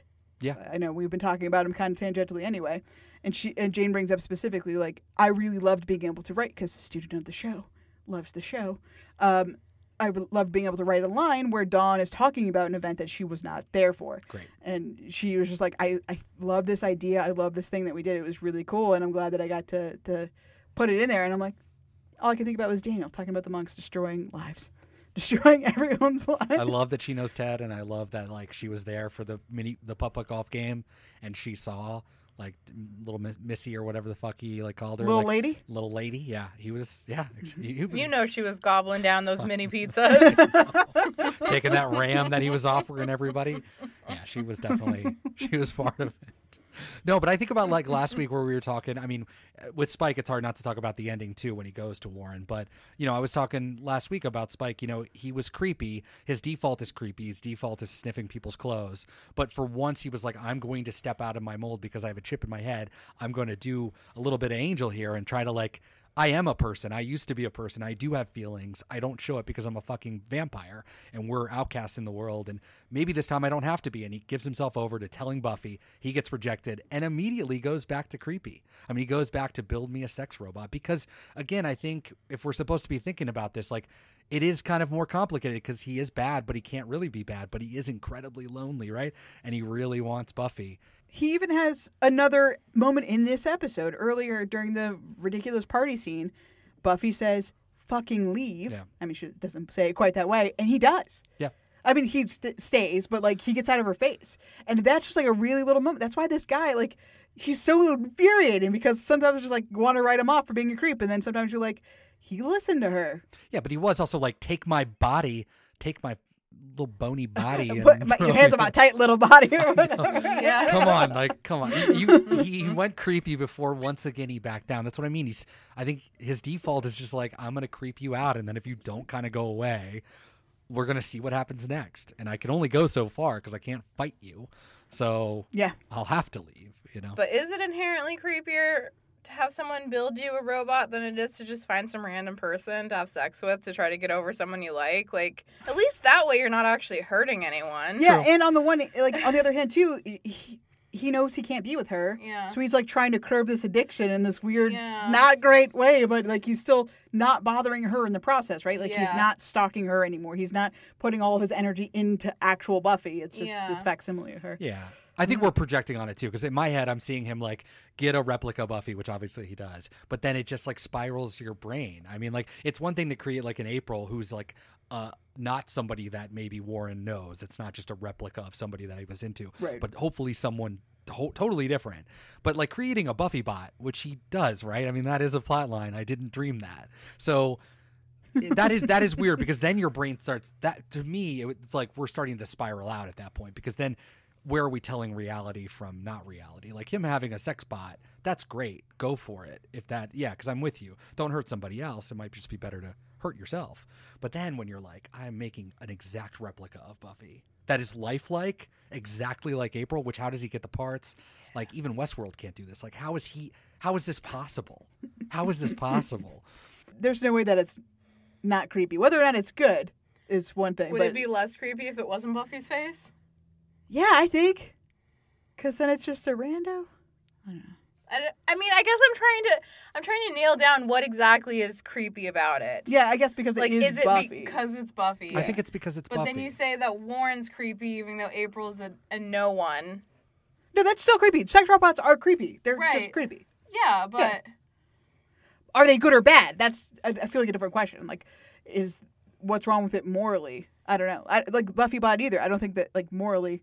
We've just made the case for either way, but the creepiness is always here. Well, yeah, and the way that I'm seeing it, I don't think I'm seeing it the right way because in my head I'm just seeing like if you're creating a one-to-one person, this is just like pop psychology. This is not real, but I'm, it's like you're going to start blending the two realities together and then it's like you're going to do bad things to even the real one. Like, I don't know, just something's going to oh, happen maybe. where you you just yeah. start to see reality different because they're the same person and you're having this fake relationship with Buffy bot and then you still are interacting with the real Buffy and you're pretending as if you're in a relationship. But it like will just get increasingly creepy and creepy and creepy because you've been with Buffy and you've slept with Buffy, and then you start to act like you've done that, and then you're just around her. And I don't know. Like, I guess in my head, I'm having a hard time like nailing down like what is so off-putting about it, because like I agree, it it is like creepy, but what about it is actually creepy? And you're like, well, because then you start thinking that he's done these things with Buffy. Well, what if you're dating a twin? You don't start thinking you did oh those gosh. things with your twin. There's so many variables. Right? Like you are in so the room with both of them, and you're like, oh. Buffy's twin sister. But like still there is something like weird about it. But what is it? Because if it is a twin, it's not weird. So like what is that like piece of, because it's a robot. I don't know. I know, but I don't know. I mean, I don't want to get too like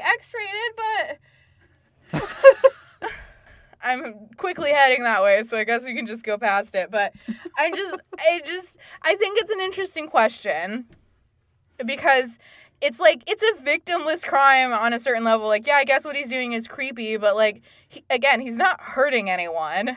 So we've all seen those. I mean, I don't know if you guys have, but, you know, Vice, every year they've got a new fucking, like, twenty-minute documentary about, you know, the guys who have sex dolls and stuff like that. And it's like, mm-hmm. you know, obviously we're all, we're yeah. supposed to feel a little bit skeeved out by it. But then in the end, all it is is just very lonely people that are very, very socially awkward. Yeah. And it's like, this is making them happy. It's really hard to feel like there is a crime happening. I might feel creeped out by it, but I would never, I don't think I would like judge someone and like shun them from my life. In the- Was it the last episode? In the episode that we have with Buffy and Drusilla when... Yeah, that, um, that was the last episode. Gosh.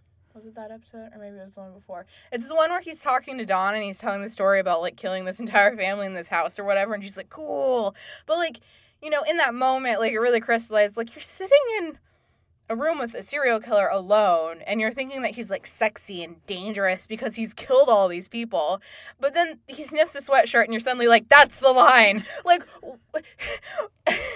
Objectively, stealing Buffy's sweatshirt and building a robot are, like, the least of his sins, but yet we're just, like, too far. He's gone too far. Like, I mean, Buffy's kind of right in just that, like, you're canceled from the beginning because you're evil and you've killed all these people and you don't care. So I think part of it's that, too, is, like, why is it this thing that we can all inherently agree upon is, like, cancelable? Like, Spike the character is dead yeah. to us. The murdering of entire families, fine, kind of sexy, but but we love Buffy, right? So the fact that it's Buffy is why we feel strongly. If it was some random from season two and he was taking on their identity, I don't think we'd be having this conversation. Yeah, I guess for the reason why it feels so bad is just because it's it's the theoretical idea. And yeah, where does the correlation come from if there are no stats to back it up? But like these types of people that would want to have these sex robots or sex dolls or whatever are going to escalate their behaviors. I guess that I would need to like work on not having that association, but also I just don't care that much. I don't know how often this comes up in my life. Warren killed yeah, Tara. Exactly. Not... Justification. No, not justification. Keep that in mind. Two things at one hand. Two things at once. Two no, I can't once. do it. I can't do both at once. Oh, my God. Okay. Uh, quickly, the espresso pump scene is an embarrassment and the worst part of the episode, aside from she's in love, she's capable of danger. I thought that they were going to lure her out to try to, like, do bad things to her, and then she yeah. was going to kill them all. That's kind of what I thought was going to happen. But they were literally well, just playing a dumb joke on her. So Jane was like, I don't remember this scene. This might have gotten added after because we were short for the episode mm. or something. Uh, but she's like, but all it does to serve is to show that April's having a bad time. Like, we get it. We, she already was having a bad time. This is a dumb scene. So this could have been straight lifted out of this show, and that would have been fine. My name is Buffy Summers. We were at Sunnydale High together. Do you know who I am? Yes, I know. Um, April, did she hurt someone? Not yet. Well, no one that matters. Uh, so the last couple scenes, we obviously have the big culmination on the playground. Um, Jane was embarrassed by the seesaw getting smashed, apparently. She thought that looked really bad. I was like, that's pretty funny that you're picking oh, that up. Yeah. Uh, I thought it was fine. It was ridiculous, but fine. That's fine. Um, yeah, so I, again, I don't have a lot of things to say about this scene other than, obviously, the swing set. Daniel, I think that you stated beautifully at the beginning that this is like Buffy's delivering this what you would want, this end-of-life monologue, almost. I was a good girlfriend. I'm sure you were. I'm only supposed to love him. If I can't do that, what am I for? What do I exist for? I don't know. It isn't fair.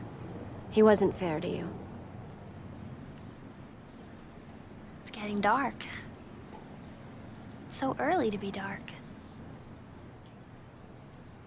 Yeah. Jane was like, I might have written one or two things that was supposed to be on the screen, but Josh was very specific and very hands-on about it, and he wanted everything to be, like, he was the mastermind behind RoboVision. And I'm like, shocker why it says, like, kink and sex position a million times. Like, I get it, that's the I, joke, but, like, Jesus joke. Christ, dude. Yeah, fetish, neck rub, praise, sex, give him presents, listen sympathetically, uh, kissing oh one. Just so, there's only one kiss, but there's at least six sex positions. But did you see that's when it right. went to uh, when it went to Angry Buffy Con- combat mode enabled? Uh, one of one of the directives there is uh, take a bullet. G F D. Mm-hmm. So it's oh, another shit. another moment of like, ooh, Tara, uh oh. I like the scene. No, I I, I like the the fight. I thought it was a great culmination of like everything that even Warren was saying to her. Like he was speaking to her in a way that again wasn't very cartoony too. So I kind of liked that from Warren. It was nice. He, I don't know what it was about him in this episode. He was at sometimes cartoonishly ridiculous, but also like he had these really good points that made him an interesting en- enough character. So I thought the concept was really cool, even though her dying was very strange and just, but you know, again, seeing the light and it's going dark and maybe he'll find me. And even just Buffy, like the way she reacts to that was pretty interesting where she's like, and then she'll, he'll come and say that he's sorry. Like, again, a lot of projection from Buffy on what's happening. Low stakes. I don't know if she really cares. I wonder what they did with the body too. Like, I mean, not to reference the next episode, oh, yeah. but what did they do with her afterwards? Like, do you bury? Do you call the cops? What do we do? Yeah. With so Stacia brought that up too. What, what happened to it? Um, we never get any resolution on that. People theorize that maybe she was used um, for, for like spare parts for the Buffy bot it's because dark. Like that would kind of make dark. sense. Dark. But yeah, but dark. Yeah. But like, yeah, but we never get confirmation on that. Uh, Jane said they should have won an award for best robot death, and it, she makes some good points about aesthetically how it, like uh, she thought that Shonda Farr did a great job acting as though she were powering down, and, I, and like where she like especially at the very end where she gets so still, she's like I thought the the scene like was paused for something, but you could see her hair moving, and it's like yeah, it's true. She did a great job. Mm-hmm. Good job, robot. Yeah, I mean even like the the lemons make lemonade or whatever, and then just stopping. Yeah, it was it was good stuff. And it's also funny that he would program that into her or something. Like it was just so stupid and like yeah, silly right? and I don't know. Again, like I think that also speaks to the comfort thing. Like how do you comfort someone? Sometimes it is just platitudes, especially for someone you don't know. So a lot of what Buffy was saying was just kind of like generic things you see in movies, which was very funny because then what happens to her is so personal coming up. So I think it's it's weird to see the contrast of just like comforting a stranger and a robot, no less. But then like just God, the guilt that you would feel for like not being there with your mom when that happened, like I'm sure it's like eats her alive, you know. Terrible. Do you think that she's saying what she wanted maybe Riley or Angel to say to her? Like because she says specifically she he was proud of you and you know you did a good job and you you were a good girlfriend and that kind of stuff. Do you think it's like that? Like you said it was projection, but do you think she's saying the stuff that she would want to hear, or is it just kind of like it is just those platitudes? I hope to God it's not projection. I hope she doesn't need to hear that. I hope to God she doesn't need to hear that, because when I say, when I mean projection, I just mean more of like these are internal things that are happening that you just shouldn't say out loud, but you're like kind of projecting them onto other people because you don't want to maybe admit things about yourself. So there might be a little bit of that, but my God, I don't want either one of them to ever say something like that to Buffy because that's that's I don't I don't need that. And like clearly she's not so insecure because she does come to the realization at the end of the episode that she doesn't want to date Ben, that she is enough for her, that the life of a Slayer is exciting and fulfilling enough that she doesn't need a man right now. So like it would be weird for her to be like, I just want a boy to tell me he's proud of me. So I don't know.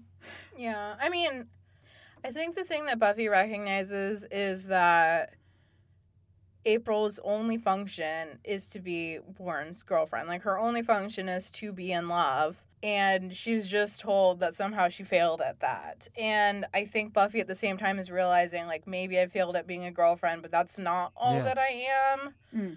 And that's why she can go back and say, I'm not going to go on this date. It's time for me to figure out what I can be besides just a girlfriend. Like, I don't want to be April.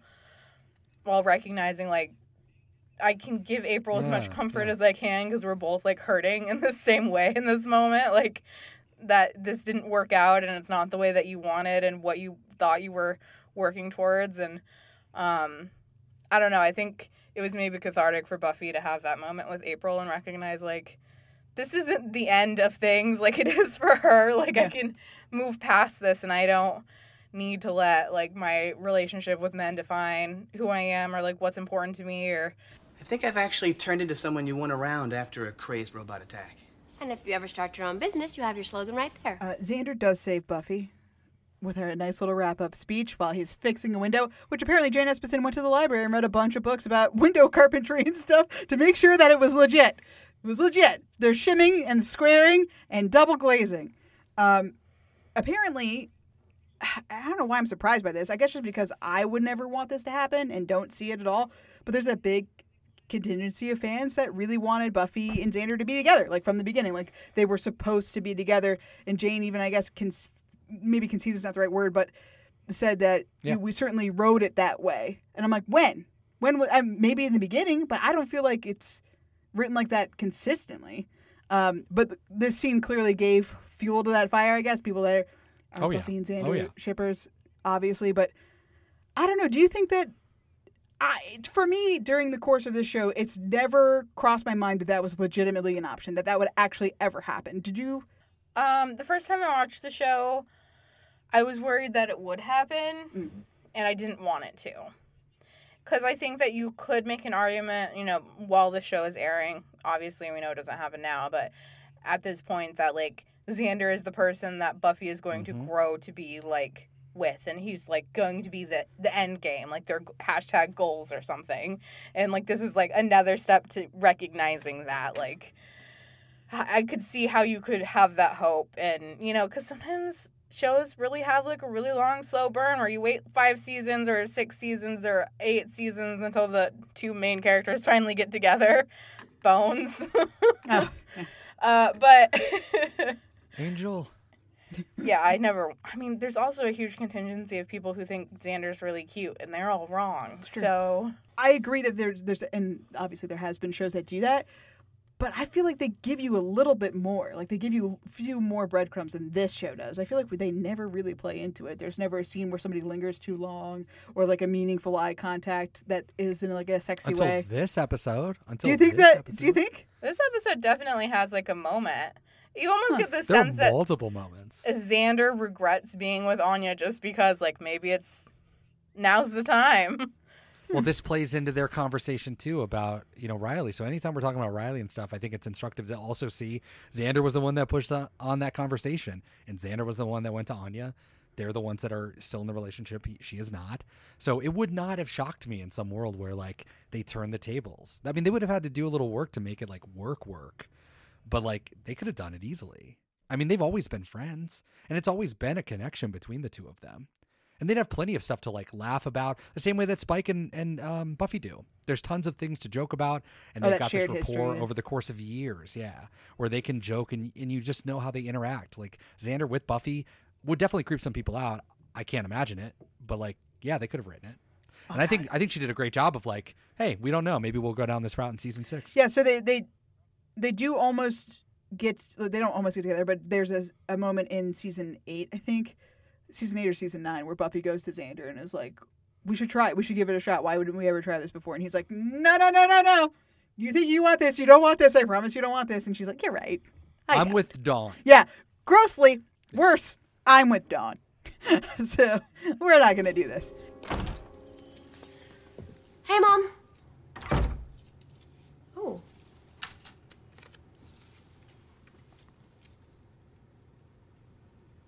Still a couple of guys getting it right. Hey, flower getting lady. Want me to pick Dawn up from school? Mom? What are you doing?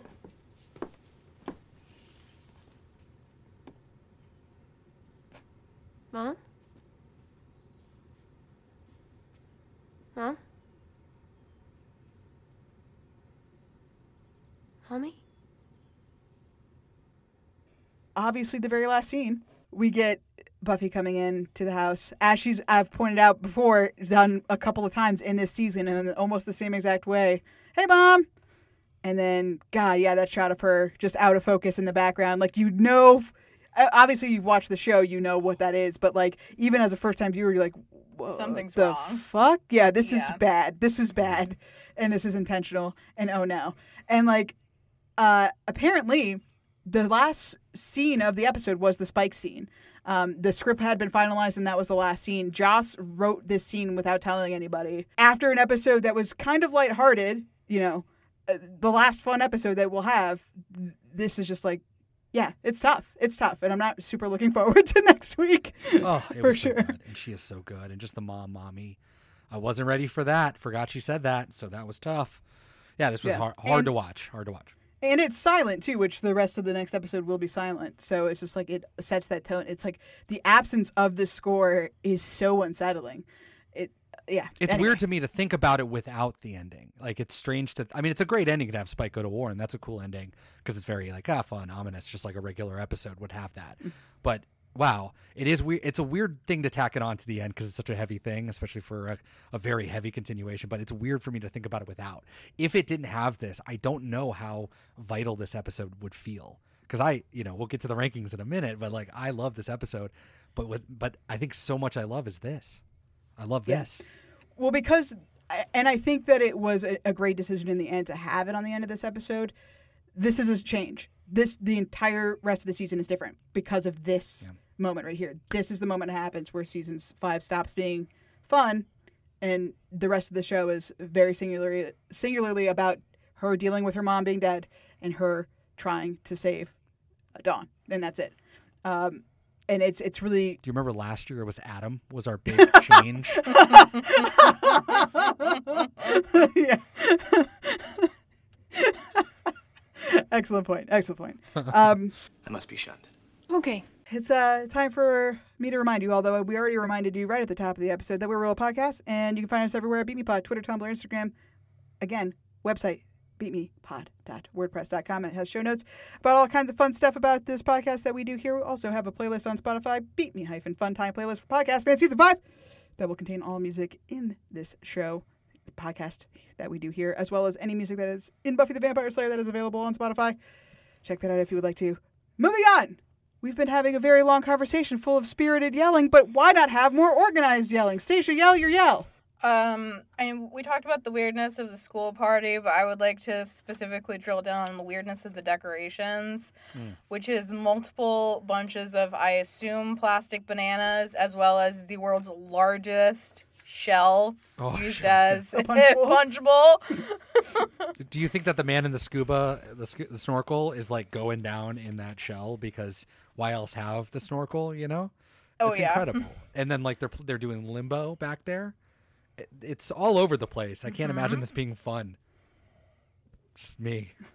without without drinking. Who's the loser who has to store the shell all year for the one party they have to bring it out for? Did you notice that there were other smaller, lesser shells containing snacks near around the, the larger shell? Orbiting. Orbiting.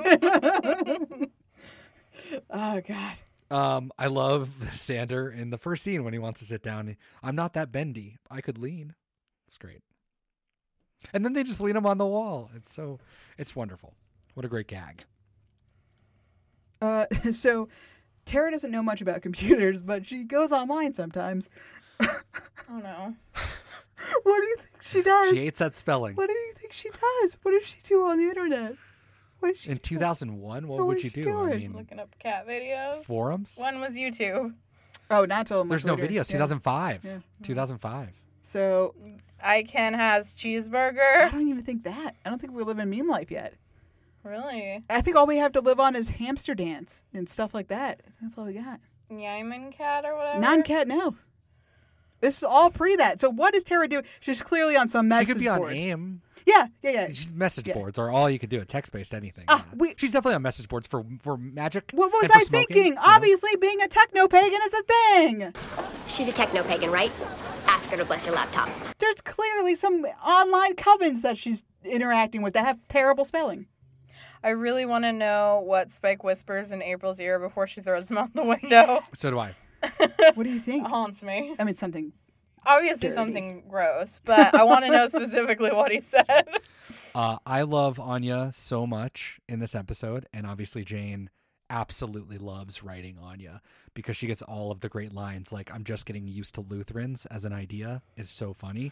Um, wanting to buy an antelope with her money is like definitively amazing.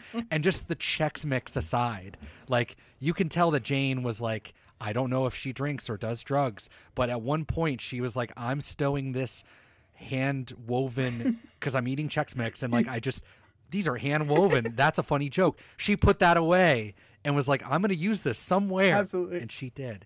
And it was absolutely amazing. Just another mention about how cute Willow and Tara are in this episode. Not only the little jealousy scene, uh, but when Xander's like, oh no, I'm the grown-up that sees the world through my job. I'm like my uncle, whatever, Rory the plumber. I should be shunned. And then Willow's just like, okay. And then Tara just looks at her like, I love you. It's just so cute. During the like robot screen or whatever, when April is looking at Warren, she's got a list of his qualities. And the ones, the run, ones I wrote down were best lover, handsome, really smart. Snappy dresser, too. Oh, yeah, yeah, yeah. Which, lie. Objectively. Like, why would you describe yourself as a snappy dresser? I mean, they look like they're, like, F B I agents, though, for what it's worth. Oh, yeah. Like, this is a C B S drama. Looks like an X-Files, man. Yeah, totally. Holy shit. They look good. I mean, they both look good. They look like they're out solving crimes because they're all wearing all black. It's amazing. uh. Uh, but the hair, I mean, it made me think immediately of the hair. Peak two thousand one, the first thing I thought when I saw him was just like, every friend I had in school did that to them. Oh, yeah? And I was one of the only people I know that never, ever dabbled in really that shit. The gel spike? Like, just the the amount of time. I mean, I've done my hair into mohawks before, like, just for the fun of it. But, like, it's such a bitch to do that much work. It takes so long, and I've had to wait for friends like doing their hair, and they're like thirteen year old boys like, we're just going to the play football, and like you're doing it's just like, what a weird thing to do. Right? Nobody does their hair like this. Nobody's seen It'll this come back in the around. last it always does. I know, and that scares me. The stupid frosted me. tips came back. I think they're gone again already. Mm-hmm. But every dude I knew in middle school, black mm-hmm. black hair, blonde tips. Thank you, J T M. Yeah, just robot death hug. I, that's all I wrote down, robot death hug, because it's pretty ridiculous. Jane said she put in the script she, that she didn't specify which way they were facing. And I was like, and she's like, because I didn't know how to shoot it. And it all just sounded weird after I said it. But Joss said that he really wanted her to crush her to death like a bear hug. And, uh, and all that made me think was like, what if they were face to face? Because that's so much weirder. Is it? I don't know. I just, I just feel very strange and bad. Just like, come here, Katrina, crush. I don't know. Crying is blackmail. Good girlfriends don't cry. Oh! See, and that's why he doesn't get a pass. Because he programmed that shit into her. Oh, yeah. Because he's bad. There's a training schedule. Like when Buffy went in to call Ben, I don't know if you guys noticed, but behind her is a board with like four months on it. So you can, you know, get your... It's a little whiteboard so you can get your markers out to mark up what you're going to do on a daily schedule. And it's labeled training schedule. And it's just literal red arrows across the entire week. As if, why would you need to note that if you're working out every single day? Because your training is every day. Why even use it? Like, what's the point of the use? That's, why did they make this prop? That's, That's even the bigger question for me. My last thing is that moment, because we didn't really mention this, when Buffy leaves that voicemail, which I've been talking about all season. Yes, you have. Finally happened. And Gloria says, she turned us down. Like, offended. Oh, that was something I completely forgot about. So Jane Espenson, about that scene and about Ben and Glory, she was like, I don't think we made it clear whether or not Glory wants Ben to go on a date with Buffy or not. And I was like, huh. I, and she's like, and that was our bad. I'm like, but what's the answer? You could answer it now. What, like, uh, does it matter? Like, I never even thought about it. Why would Glory want Ben to go on a date with Buffy? Why wouldn't she want Ben to go on a date with Buffy? What does it matter? I don't understand. You know, I would assume, again, that this is a mysterious thing. So that she would like that. She would want him to be close to Buffy so that, in theory, in my head, she could turn into Glory when Ben was with Buffy. And then she would, I don't know, again... know something, I don't know, fight her again, which she can do right now. I don't know. Yeah, I was going to say, she could do that I know, anytime. I know. Buffy whenever she wants. But then maybe yeah. she, it's element of surprise, the witch won't be there to fucking throw her back up into the space. Like, yeah. I don't know. Maybe it's not. I fucking know. Could she just have, like, a neutral opinion about Ben going out with her, but feel assaulted that Buffy doesn't want to go out with Ben? Yeah, and that's how I always took it. It was just, like, yeah. It was just for the joke, right? Just like, oh, how dare she? But then when Jane said that, I was like, why are you doing this to me? I'm just trying to watch this show. Incredible. Oh, gosh. Uh, Daniel, do you have anything else? Uh, the last thing I have is the stained glass mural. I don't know if I've ever noticed this before, but there's a stained glass mural inside of the Magic Box as they're walking up the stairs from down where they sit, you know, to walk up to go to the front door. Um, there's a mural there that is a ladder with a ribbon tied over it with two crossed spears. One of them still has the tip on it. The other has a brain on top of it. It looks like a brain. And it's in the magic shop, and it says, in memory of James and Isabel Morrison by their daughter, Mary. And what? I looked up huh. James Morrison and Isabel Morrison, California, Santa Barbara. Couldn't find any information, so I have no clue. Oh, I forgot, and I was thinking that maybe you would have looked it up, Daniel. Is Dutton, California real? Yeah, I looked up Dutton. Dutton Island is a real thing in California, Northern California. But it's just like a random island. So, no, I don't think Dutton's real. Okay. So probably not what they're talking about at all. No, probably not. Great. Great yelling. Now it's time for watches, please. Xander construction outfit watch. Yes. Finally, we get him actually talking about his goddamn job. Double glazed glass. Ain't yes. cheap. Does the fixes by himself. Absolutely loved it. He also fixed a broken heart. Uh, Maroon Jacket Aww. Watch. No. That's not true. No. No Maroon Jacket watch. Tom Piercing Scream. No. Chips Ahoy. For once, I don't think we ever really touch on it in any real way. I don't think anything was even implied, uh, even though we know it's there. Buffy has a personality. I said no, but yes, clearly she wants more than just boys. Da Hoffern Watch. No, because for the thousandth week in a row, Da Hoffern doesn't exist. Tara and Willow are on the pod again. Yes, of course, Kara. Kara. Uh, Tara cannot do computer stuff, and the critiques are about the spelling because she's too high. They probably are typing fine. She's spelling everything wrong.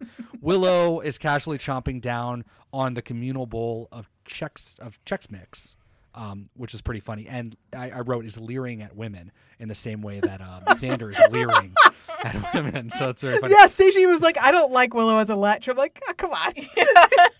I, I, I like it because it's Xander and Willow getting together as a team and being like the worst, and it's just fu- it's fun it's just fun because they're best friends, and like, yay, they can be friends and leer at women. Fun. um Tara was obviously Tara was the first one to suggest, just like she did with Dawn before, where she didn't actually have anything. This time she was ready. She's like, if anybody asks, it's robots. And thankfully this time she was right. She's probably said it before, and this time they're like, ah, robots, right? Okay, this time it actually is a robot. Um and then obviously the spicy talk Uh, about the genuine molded plastic stamped on her ass. And I wrote new character, as you always have to remind yourself. She is a new character. Michael Wicca, Amy Gothwatch, no. Uh, no magic in this episode. Books a Million, I wrote yes, and I was so excited because I was like, Giles, how dare you have technology? You're the one who like goes off on Jenny for all this. And then he's like, just kidding. And I was like, no, he got me. He fucking got me. What can we do? Oh, do you have any books on robots? Oh, yes, dozens. Yeah, it's an enormous amount of research we should do before. No, I'm lying. I've got squat. I'd just like to see Xander squirm. Funny. Charming and funny. Streets Ahead, no, but we get our, our out-of-towner dunking on Maple fucking Court, Main Street. Doesn't get better than that. Sunnydale, what's trash. Wrong with this guy? And you're and how dare you? How dare you, sir? Uh, how? Why do you feel inclined to judge? That's what I want to know. And Giles' biggest K O, he didn't say a real goodbye to Joyce. He just said goodnight, Joyce. And it was, and then goodnight, Rupert. That was so sweet. And it's a nice way to end. You actually said goodbye to somebody, but yeah. tough, yeah. tough. Well, thank you for that. Luckily, we don't have to think about those feelings mm-hmm. until next time.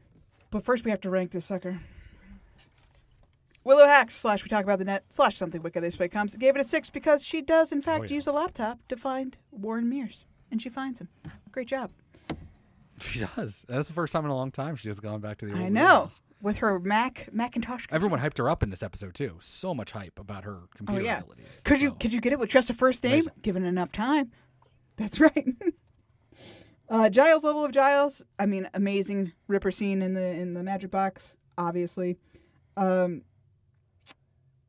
dunking on Xander about the... Yes, we have tons of books on robots. Oh, I just like to see Xander squirm. Always great. And then uh, telling Buffy that... Uh, Spike being weirdly attracted to her is not her fault. All great Giles moves. I give him a nine. So Joyce, I had to give her a ten. It's the last episode. Come on. She never even got close. I think the closest she got was a seven. I had to give her a ten. And I got to say, she she earned it for Joyce. You know, funny, and like we got to see her in a different light. And I got to say, she looked, she looked great in her dress. And, it, you know, it was just like really, it was just really nice. And obviously all that's compounded by the fact that we won't get to see her ever again. But like, damn it, Joyce, ten for you. not a terrible mom in this episode. You you were a terrible mom throughout this whole thing, but you were our mom. That's right. We love you, Joyce. Oh, gosh. Monster of the Week. I guess it's April, but I also just put Warren is gross. Um, yeah. So I gave it a six because April doesn't actually kill anybody. Not that that's like a prerequisite for a bad guy, but, uh, you know, she just... We, and we've done robots before. Um, so, and yeah. Again, that, that's a prerequisite. But it's not, it wasn't it wasn't unique, and it wasn't, like, special effects-wise, nothing going on really other than the, like, embarrassing plastic ribs thing that happens. Um, and, uh, and, the, and, you know, Warren's not really supposed to be the bad guy in this episode, so I don't know that you can count him. So I gave it a six because, nah. Uh, yeah. Relationship goodness or badness. As stated before, Willow and Tara are super cute. I think Xander and Anya are getting along swimmingly.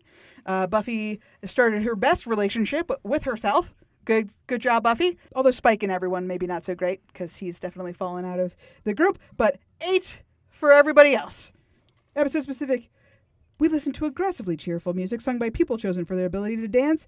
And then we ate cookie dough and talked about boys. Two out of ten. Nice. Now... I had to Damn. see. This is this is the thing. Damn. Oh. I told you I, I when I first ranked this episode after I listened to Jane's commentary, I put this at number three for the season, and then I got away from it, and I was just like, maybe it's not that good, and I don't know, and I can't, and it's the last one episode, but does that matter? And like I don't know. So I lowered it down, and I just don't know. I think Couldn't that you have just put it somewhere between nine and three. That wasn't an option. So I still am a little torn, and maybe I'll regret this, but I don't know. I don't too know. Late. Too late. I could change it right now. You guys change no. it on the fly all the time. No, it's too late. No, you're done. Your you're... your stats are scientific. Okay. Yeah, that's true. That's true. She's bound by the law of science. Well, this is one I'll definitely regret. I'm just really glad we got to watch it again because this is certainly not one that I ever think of beyond, oh, it's the robot episode.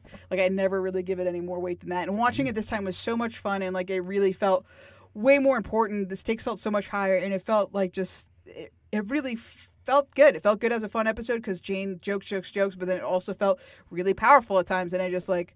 Very enjoyed watching it, but I did it dirty and I gave it a forty-one. So it's nine out of fifteen for the season, right below No Place Like Home and right above Real Me. Sorry. Ouch. Yeah. Stacia, where'd you put it? I put it at nineteen out of ninety-three. So it's second for the God season. Damn! What? That makes sense. That's so high. I'm a dummy. That's fine. That's fine. Okay, so nineteen out of, what'd you say? Uh, How many episodes? ninety-three. ninety-three. And what's above it or below it? For the season or forever? Forever. It's uh below Lover's Walk and Bad Girls and above Fear Itself and Nightmares. Damn, you put Bad Girls high. I love Bad Girls. I was going to put this higher, but then I saw Bad Girls and I was like, no. That's a stopping point. That's a stopping point. I'm not making it past Bad Girls. Nice. Uh, Daniel? I, I don't want to do... the mistake that you that you made today. So the whole time I was thinking about this, I was thinking about it when Buffy sort of like off the cuff reacted about him being a sleazeball, and it made me think of immediately, uh, I Only Have Eyes for You, right? Isn't that where she also was like, he deserves to die for... Yeah. Mm-hmm. He couldn't make her love him, so he killed her. Sicko. You look so normal in this picture. You're smart, too. You made the honor roll. Smart. He killed a person and killed himself. Those are pretty much two of the dumbest things you could do. I know, but... Well, don't you feel kind of bad for them? Sure I feel lousy. For her. He's a murderer and he should pay for it. With his life? No, he should be doing sixty years in a prison, breaking rocks, and making special friends with Roscoe the weightlifter. Yikes, the quality of mercy is not Buffy. Whose ghost do you think we're dealing with, his or hers? Well, considering how violent it is, I'm gonna say his. That tracks. The quickest moral reaction, right? And obviously the show is going to play it out a little bit different, add a little bit of nuance. So immediately I thought, what's my biggest mistake that I've made on this show? What's the biggest mistake we've all made is how bad and how poorly we put I Only Have Eyes for You. So I was like, this episode is not going to do that to me. I have waffled on this because I'm looking at my full rankings. And so far for this season, I have Fool for Love at number one at nineteen, number nineteen. Family is number twenty-eight. Buffy Dracula is forty-two. And I was like, is it better than Buffy Dracula? Yes, it's better than Buffy Dracula. thirty-three. Mm-hmm. So I'm putting it at number thirty-three of all time. Having it be an echo for The Body and just like death and everything we're about to deal with, it didn't have to be that. It it could, it could have just been a dumb episode with a tacked on ending that made that made it better, that it had no business in being just because it's with The Body. So thirty-three. So number um, number three for the season behind Family and Fool for Love. And I think that's that's pretty good.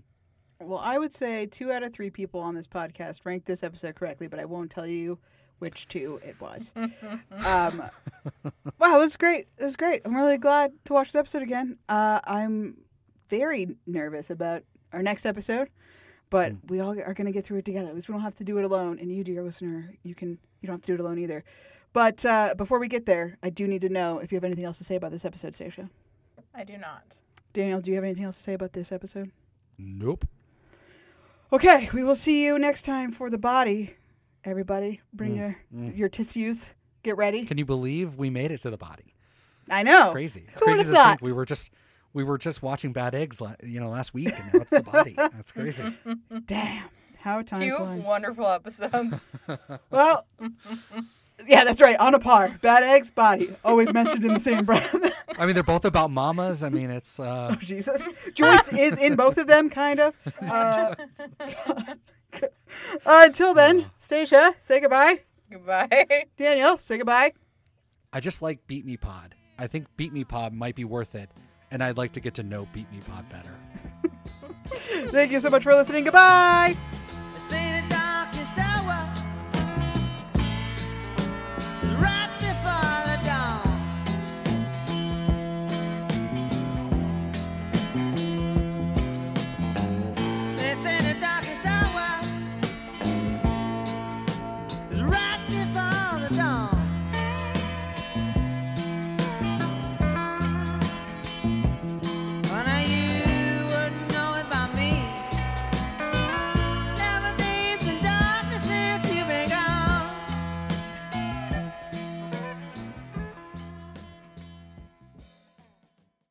Don't worry about it. I was dreaming about bills.